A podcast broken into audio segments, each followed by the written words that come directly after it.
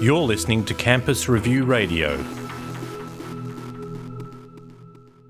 It's Lauren, Education Editor. You often hear academics complain about their failures, whether they've missed out on a grant, or they're overworked, or stressed, or both. But how often do you hear them talk negatively about their success? ANU's Associate Professor Inger Mewburn has done this on a post on her blog, The Thesis Whisperer. I spoke to her about what she meant by the problems of success. Obviously, you are a, a, successful person because you're writing about the problems associated with that. So, can you tell me a bit about yourself professionally? Well, I'm a research educator. I've been doing this since 2006. It's a weird kind of job. Most people don't know it until they encounter someone like me. So I work with researchers in all disciplines and I teach them how to navigate academia, uh, communicate. I teach them research integrity and writing. So uh, I help PhD students get their PhD faster and with less pain. And one of the reasons why I've become very famous in my field is that I run a blog called The Thesis Whisperer and it has a lot of followers. And what made you decide to write this particular blog post? This one's been brewing for a long time, actually. Um, I've been reflecting on my experiences I've gone through over the last 10 years, particularly since I started the blog nine years ago. And uh, it revealed to me a whole different world of problems that I hadn't realised exist before. These problems annoy me um, or they make me sometimes sad. Uh, and some of them are irritating. And I've just been running the problems by a few people lately, or people have been bringing me similar problems. And um, so it just all reached a head one day over lunch with a colleague where I just pulled out a napkin and started writing them down. And it kind of came out in a rush. I wrote it very fast, which is why I did the proverb wrong at the top, which has been corrected 15 times now. Thank you, audience. Yeah, you can always rely on internet commenters to correct you, which is good... mine are very kind. Oh, that's mine good. very kind. Yeah. um, so, if you could just briefly talk through, I think there were four problems that you raised. The first one that I talked about was professional jealousy, and this one's hard for me. I've been subjected to it intensely by about three different people. And the thing about professional jealousy that I've come to realize is that it's very easy to blame yourself because it doesn't appear to be jealousy.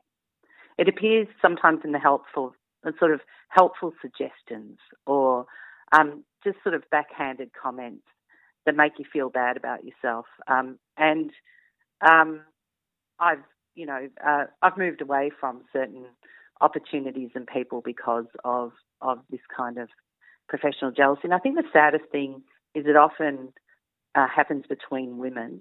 And I also think that the person who is acting from that place of jealousy is often entirely unconscious of what they're doing. They're just acting on their feelings and um, and never bringing their feelings to you because perhaps they're shameful or too much that they can even admit to themselves. So that one I think also happens within PhD communities. So PhD students who are successful often find they're subject to sort of tall poppy syndrome. So I think professional jealousy is really alive in academia and it's quite um, subtle.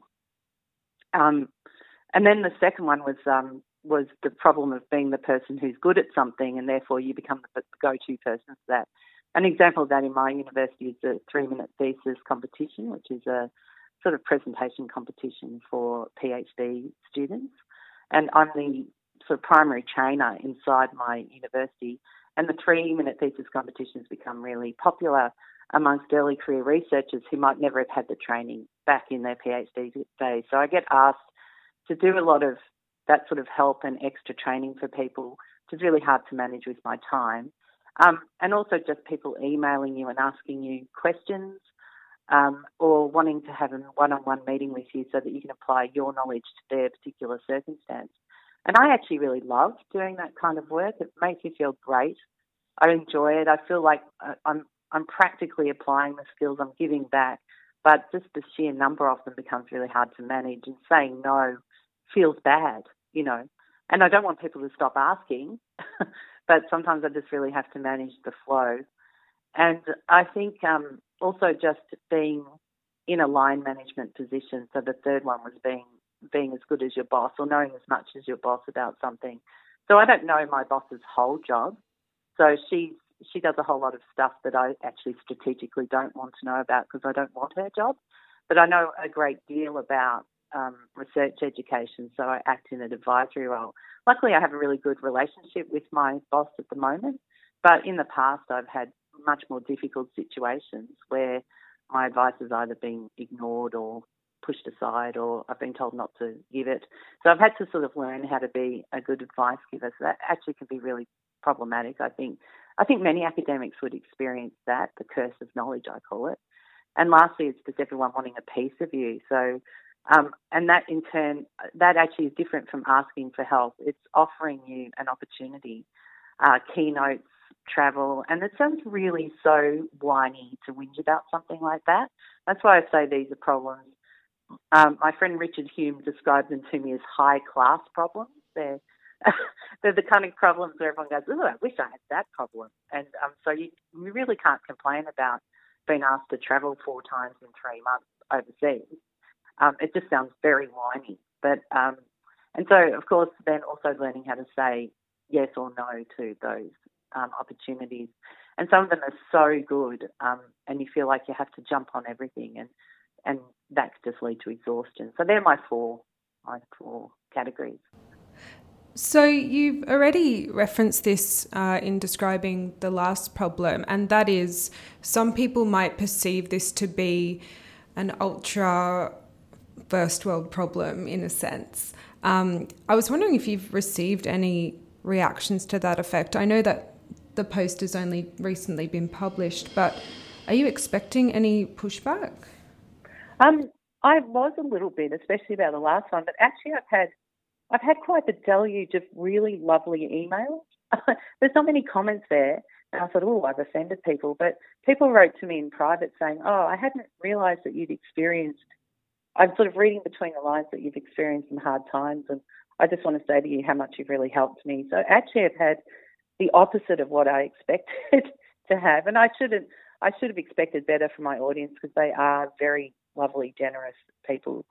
Uh, and I really tried to write the post from the point of view of you may experience some of these problems or you might be experiencing different versions of these problems. These don't have to be as extreme as I'm experiencing them.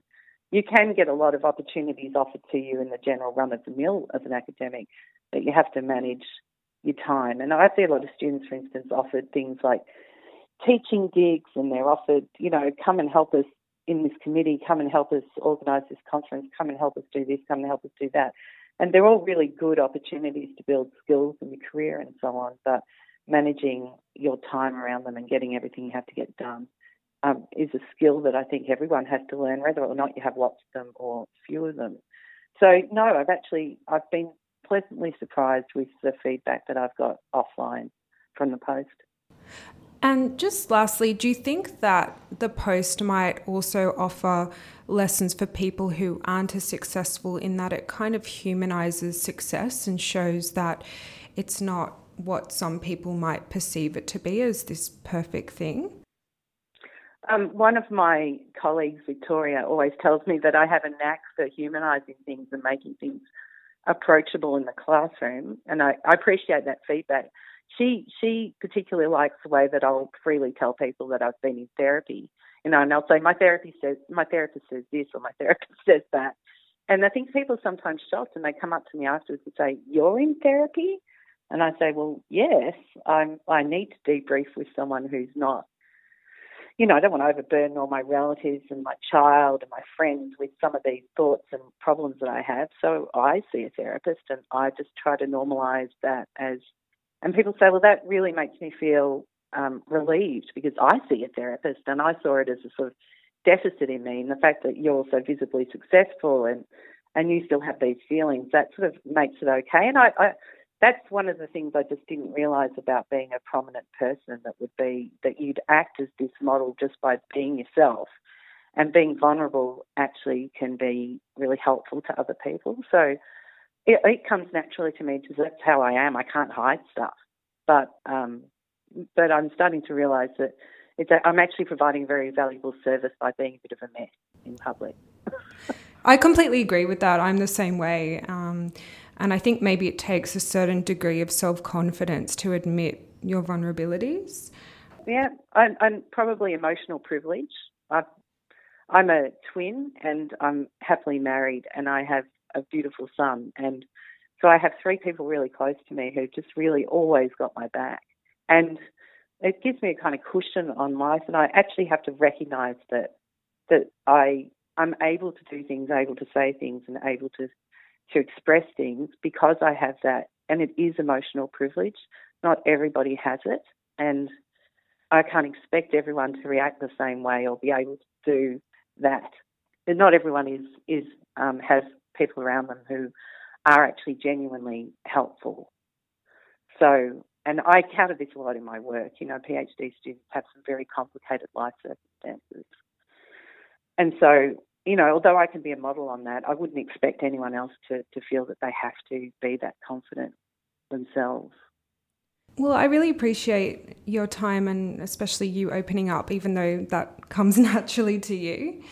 Um, so, thank you so much for doing this. Oh, you're most welcome. Thanks for asking.